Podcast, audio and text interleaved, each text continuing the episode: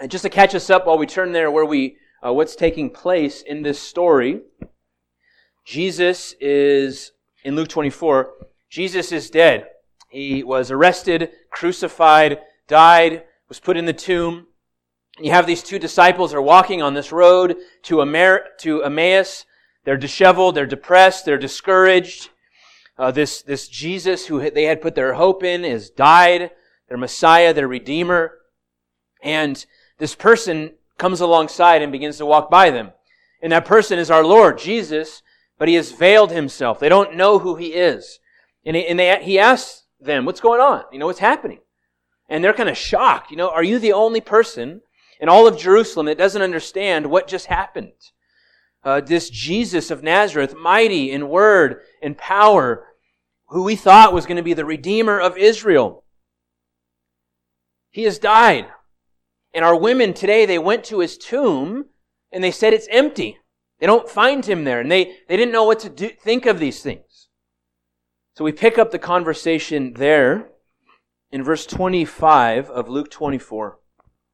And he, Jesus, said to them, O foolish ones, and slow of heart to believe all that the prophets have spoken. Was it not necessary that the Christ should suffer these things and enter into his glory? And beginning with Moses and all of the prophets, he interpreted to them in all the scriptures the things concerning himself. I want to just say, uh, could you imagine being at this Bible study? Jesus, the, the, the teacher of teachers, the, the par excellence expounder of Scripture, opens up from Moses through all the prophets, Genesis to Malachi. And he reveals to them, he interprets to them all of the things that spoke of him. What a, what a Bible study to be at. First thing that I want us to see uh, with his response to his disciples here is that he expected them to understand this on their own. At least to some degree. I mean, look at the way he responds to them. Oh, foolish ones, in verse 25. And slow of heart to believe. He actually rebukes them here for their, for their density, if you will. So apparently this was not some some new interpretation that Jesus had just come up with. Jesus wasn't, wasn't seeking to insert himself uh, back into Old Testament stories, uh, but he's telling them here that, that you should have seen this. From, from Moses, the beginning of the Bible, and all through the prophets, uh, he interprets for them all of the things that spoke of him. And at least to some degree, he expects them to have understood this. O foolish ones, and slow of heart to believe. He expects them to see, to understand the, the Christ centered nature of the Old Testament, the fact that it pointed forward to a Messiah. John chapter 8 shows us that this was not a new understanding. You can turn there if you like. We're just going to look at one verse, John 8 56. This was not something new that Jesus had just come up with. We find our Lord in John chapter 8 arguing or, or debating. Jesus doesn't really debate with anyone. He just kind of allows us to understand our faulty arguments. Um, but he's, he's debating with the Pharisees and, and they appeal to Abraham. They say, hey, we're descendants of Abraham. We're followers of Abraham. We come from Abraham's lineage. We don't know who you are or where you come from, but we come from Abraham. They, they speak in that way uh, and it's, it's an appeal to authority. They have lineage all the way back to Abraham. And in verse 56, Jesus says to them, Your father, Abraham, rejoiced that he would see my day. He saw it, and he was glad. So Jesus' response, when they're saying, We follow Abraham, we don't know who you are, he says, Abraham, all the way back in the Old Testament, the, the first patriarch, anticipated the Messiah. He looked forward to God fulfilling this promise that one day a Redeemer would come. Another passage I want to look at is 1 Peter chapter 1. Uh, gentlemen, if you were at the men's breakfast, we spent some time in this, in this passage. 1 Peter chapter 1, the apostle is writing to elect exiles, Christians that have been dispersed. They no longer live in their homeland. So he writes to the church and he gives this beautiful exposition of the gospel, of our inheritance in Christ, it's imperishable, unfading, it's kept in heaven. Um, even our faith is being guarded by God. And in verse 10, he says, concerning this salvation, 1 Peter chapter 1, verse 10, concerning this salvation that I, that he just spoke of, the prophets in the Old Testament, who prophesied about the grace that was to be yours. Remember, he's speaking to the church here. They prophesied about the grace that was to be yours to the church. They searched and they inquired carefully, inquiring what person or time the Spirit of Christ in them was indicating when he predicted the sufferings of Christ and the subsequent glories. So Peter tells us that the prophets were getting revelation from God. They were speaking things, the Spirit of Christ in them was indicating and predicting the sufferings of Christ and the subsequent glories, that a Messiah would come, that he would suffer and be glorified. But he says they searched, they inquired carefully. They didn't have a full understanding. They wanted to know, who is this person? When is he going to come? They were trying to predict the prophecies that they were proclaiming. Because when they would speak for God, they weren't given infallible knowledge. They were given a word to go speak, thus saith the Lord. And then they would often go back, Peter says, and try to dig into the scripture and understand who is this Messiah? When is it that he's going to come? So we see that Abraham, the patriarchs, they anticipated the arrival of the Christ. The prophets prophesied and they anticipated the arrival of the Messiah. They didn't have all the details. That's why they inquired into trying to understand. Um, and that really is the nature of Christ in the Old Testament. We see him in seed form, uh, shadowy form, as God's revelation is progressive. As time moves forward, he more and more reveals this understanding of a Messiah, an anointed one that will come and bring hope. And I go to those verses to, to show that uh, this is not a novel or a new interpretation by Jesus, but the patriarchs and the prophets anticipated the arrival of a Messiah, of a Redeemer. And Jesus here rebukes his disciples for not understanding that, for not seeing that these things were necessary. But I think we can probably sympathize with these guys a little bit here, can we not? Uh, we too at times can maybe be a little dense a little slow to understand, slow to believe. Uh, maybe the Lord is trying to teach you something in life, trying to teach us a lesson, trying to help us grow, putting little stumbling blocks before us or, or, or letting us kind of fall on our face. Sometimes he, he brings his correction, seeking to put us on the right path, but I don't know about you, but sometimes it takes me 5, 10, 20 of those to see, I think the Lord's actually showing me something here. I, think he's trying to tell me that this is wrong or this is foolish or I should go this way. Sometimes in his word, we'll see something that would, that would help us uh, get through a difficult experience or help us trust the Lord through a trial and we see it and it's glorious and, and what a verse. But we fail to apply it. We fail to, to put it into practice. Surely the Lord might have the same words for us as he did for them sometimes. O foolish one, slow of heart to believe. But he was patient with his disciples here, and praise the Lord that he's patient with us. But we do see that he expected them to, to understand, at least to some degree, the Christ centered nature of the Old Testament, to, to understand that it anticipated him. And that takes me to point number two. Uh, I want to say that the entirety of the Old Testament is Christ centered. The entirety of the Old Testament. Look with me back now in Luke 24, verse 27. And beginning with Moses and all the prophets, he interpreted to them in all the scriptures the things concerning himself.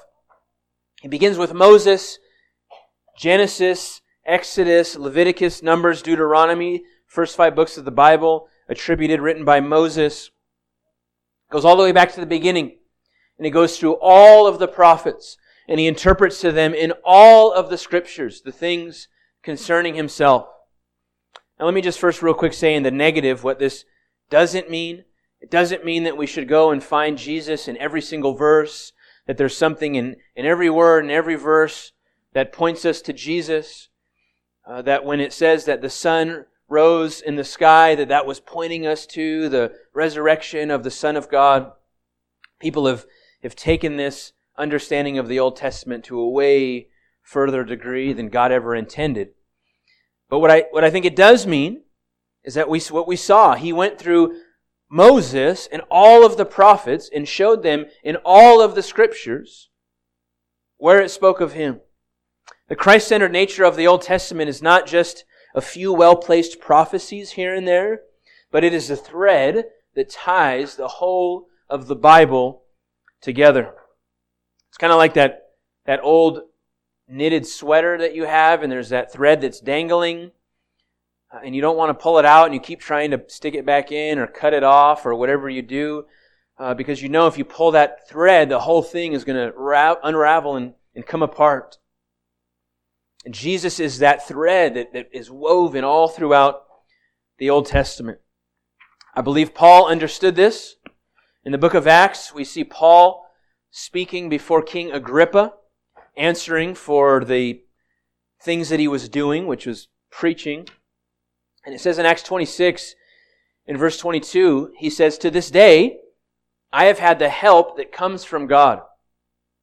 And so I stand here testifying both to small and great, saying nothing but what the prophets and Moses said would come to pass, that the Christ must suffer, and that by being the first to rise from the dead, he would proclaim light both to our people and to the Gentiles. So Paul says, I'm here and I'm preaching nothing but what the Old Testament already said. That the Messiah, the Christ, must suffer and that he would rise from the dead, and that he would come and proclaim light to our people and to the Gentiles. Earlier before that, in Acts 17, verse 2, Paul visits the region of Thessalonica. And it says in verse 2 of Acts 17, as was his custom, uh, and on three Sabbaths he reasoned with them from the scriptures. So he would go to the synagogue on the Sabbath with the Jews and it says he reasoned from the scriptures. It's the Old Testament. New Testament was not penned at this point. He reasoned with them from the scriptures, explaining and proving that it was necessary for the Christ to suffer and to rise from the dead, and saying, This Jesus, whom I proclaim to you, is the Christ. So he could reason solely from the Old Testament and, prove to them that it was necessary for Messiah to come to suffer and to rise from the dead. And then just under that, if we were to continue on, we'd see the Bereans. You remember what the Bereans were commended for in the scripture? The Bible said they were more noble than the other people. Why is that? Because they studied the Word. They, they took the things that Paul said and they dug into the scriptures themselves to see if they were true. So Paul comes preaching this same use of the Old Testament. They themselves study the Word, and they too come to faith in Christ. We also see the Apostle Peter in Acts chapter 3, verse 17. He says, Now, brothers, I know you acted in ignorance, as did also your rulers, but what God foretold by the mouth of all the prophets that his Christ would suffer, he thus fulfilled. All throughout the book of Acts, we see the apostles preaching Christ and preaching the gospel. And they do that exclusively from the Old Testament. They're able to preach Christ and preach the gospel using only the Old Testament scriptures. And that brings me to point number three, is that Christ is the key to unlocking the Old Testament. Christ is the key to unlocking the Old Testament. Back in Luke 24, uh, we scroll down the page a little bit. Jesus sat down with those two disciples, had a meal with them. Uh, he leaves and they said, Man, did, did our hearts not burn within us while he opened to us the scriptures? I mean, imagine that, that time with Christ opening up the Word of God. He then meets the larger group again. This is after he's been resurrected. This is a risen Lord. And we find in Luke 24, verse 44. Then he said to them, These are my words that I spoke to you while I was still with you, that everything written about me in the law of Moses and the prophets and the Psalms must be fulfilled. Then he opened their minds to understand the scripture. Again, we have this amazing Bible study taking place. Christ sits with his disciples, opens up the Hebrew scriptures, and it says he opened their minds. Some have taken this to say that he did something miraculous. He, he endowed them with, with, with knowledge that no other man has. But I think that he just opened up the Bible with them and he showed them, he revealed to them, he interpreted those prophecies, those types, those foreshadows of him that pointed to him. He shows them that, that he truly is the key to understand the Old Testament, to bring it all together.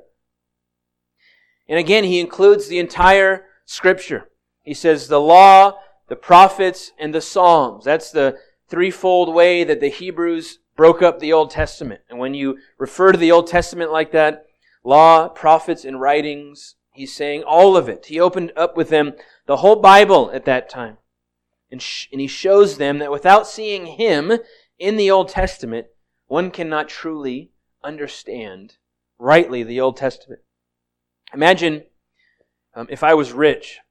I'm not rich, but imagine if I was rich and I was old and I was I'm about to pass away, and you got a call and said, "Hey, uh, we are reading this man's will, and you're the only name there, and he has untold riches, and he's left them all to you."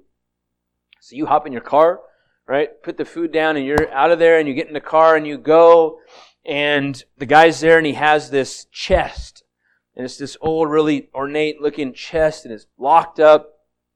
And in this chest are untold riches um, jewels and rubies and gold and anything you could imagine uh, that is just billions and billions of dollars worth of, of jewels. And he says, Here you go, this is, this is all yours. And you say, That's great, where's the key? And he says, I'm sorry, but this case is impenetrable. And Mr. White destroyed the key because he didn't want you to waste all of these riches. Now you have the chest. You have untold riches right before you, but unless you have the key to unlock the chest, they're really of no profit to you. They're not really beneficial to you. They don't help you if you can't get into that chest and pull out what is in there. And I think the same thing goes for the Old Testament. Untold riches in Christ are there at our disposal. But if we read the Old Testament and it does not point us to the Messiah, as Jesus says, we largely have missed the point of the whole book. You remember John 5:39. He tells scholars of the Old Testament, those that studied the Bible their whole lives, you search and you think that in them, in the Word, in the Scriptures, you have eternal life but it's they that bear witness about me, yet you refuse to come to me that you may have life. He says, You don't have life. You haven't found it in the scriptures because you haven't found me. You haven't found the need for a Savior, and I am He. Uh, Jesus may say, you, you have, you understand all the stories. You understand the letter of the law. Uh, you can recite all of the things that Abraham and Jacob and Isaac did. But unless you find me, unless you find the Messiah, unless you realize the great need for a Savior, you will never have eternal life. And nothing's changed for us today. Right? A person can, can know all of the Scripture, can memorize the Word of God, can understand the background and the original languages and the cultural situations.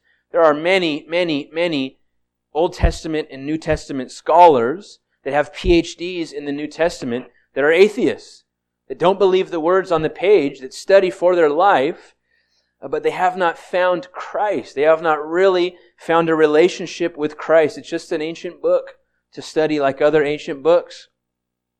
Even to this day, a Jewish person can live and breathe the Old Testament can know it front and back, can get up every morning and every evening, recite the Shema, Hear, O Israel, the Lord our God, the Lord is one. But unless they encounter and come to know Jesus, the key to it all, then they will not profit from the word and they will not find life. And that brings me to point number four, uh, and that is that the gospel for all people was foreshadowed in the Old Testament. The gospel for all people was foreshadowed in the Old Testament. Again in Luke 24, verse 46 or 45. He opened their minds to the scriptures, Jesus did, and said to them, Thus it is written, that the Christ should suffer and on the third day rise from the dead, and that repentance and forgiveness of sins should be proclaimed in his name to all nations. It's a very important statement in those verses. Thus it is written. Every time we see that statement in the Gospels, a divine speech always follows. So when Jesus or one of the disciples says, Thus it is written, he's letting us know that he's about to cite the Old Testament. He's about to cite the Word of God. A, a, a divine utterance is about to follow. Something that God has said, an authoritative word from God is about to follow. Something, of course, that's been written. Thus it is written. But here's the thing. You can look high and low all throughout the Old Testament, and you're not going to find that verse. You're not going to find that statement like that that Jesus just quoted, just cited. So what is he doing? Did he misspeak? Did he misquote the Old Testament? Surely not. What I believe he did is he summarized the, the Old Testament's witness about the Messiah in this statement. Again, he said, Thus it is written that the Christ, that there is a Messiah, a promised one, a Redeemer, that he should suffer. That was foreign to so much of how the Jews saw this Messiah. They wanted a political ruler. They wanted Israel to return to her former glory and then some.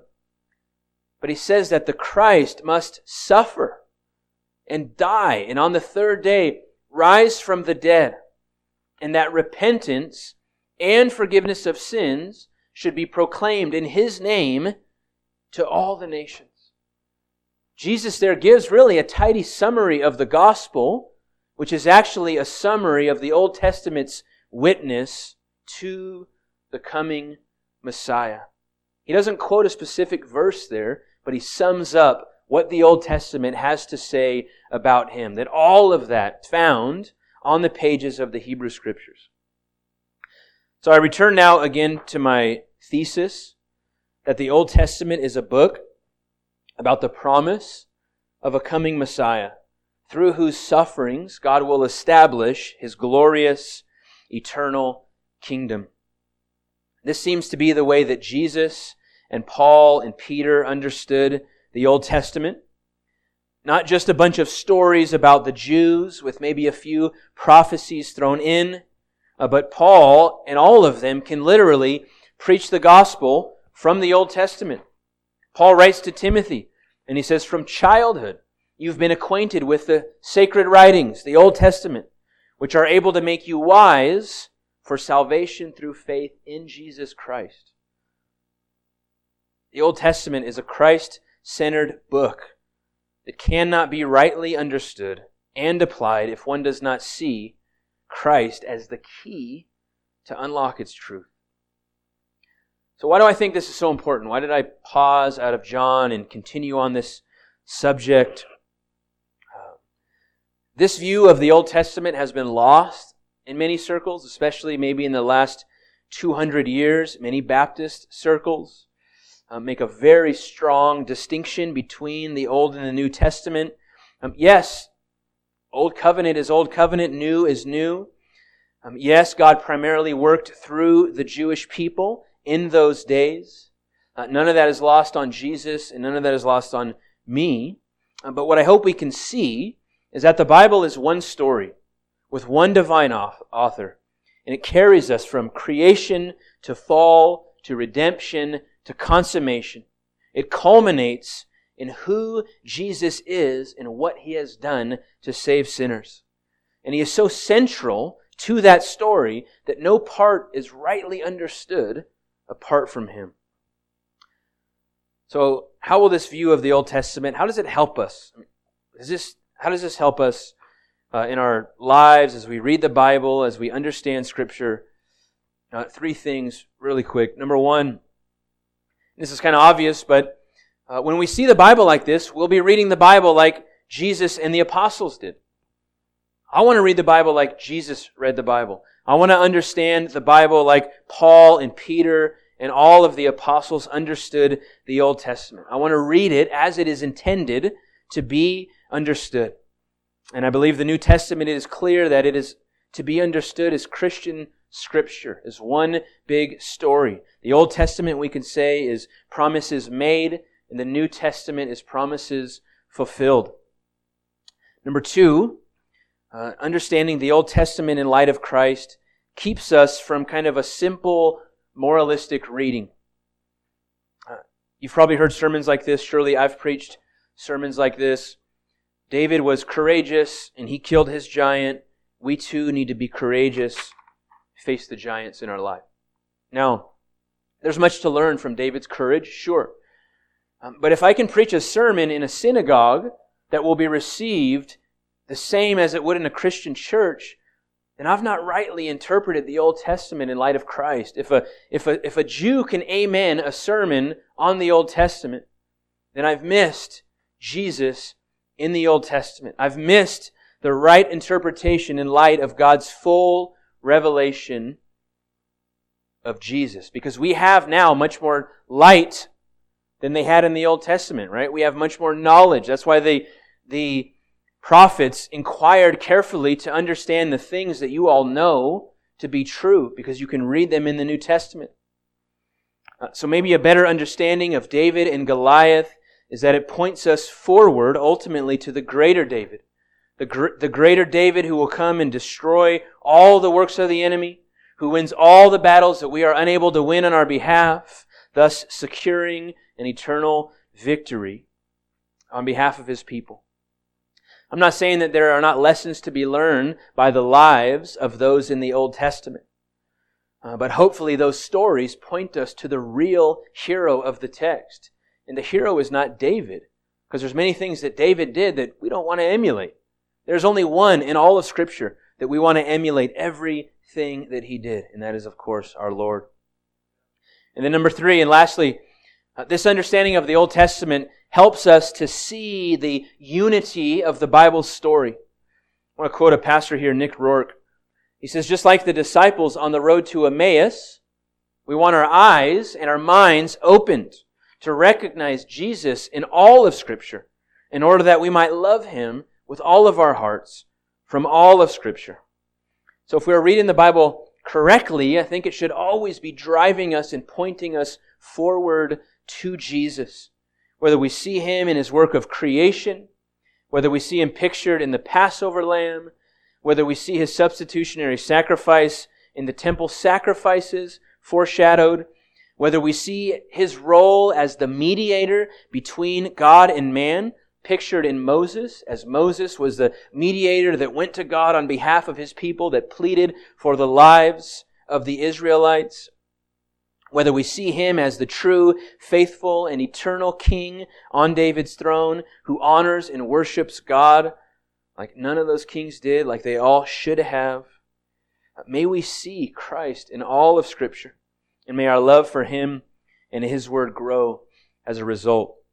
Uh, next week, I hope to put some of this into practice, to go to the Old Testament and to see how it witnesses to our Lord, how it points us to Christ.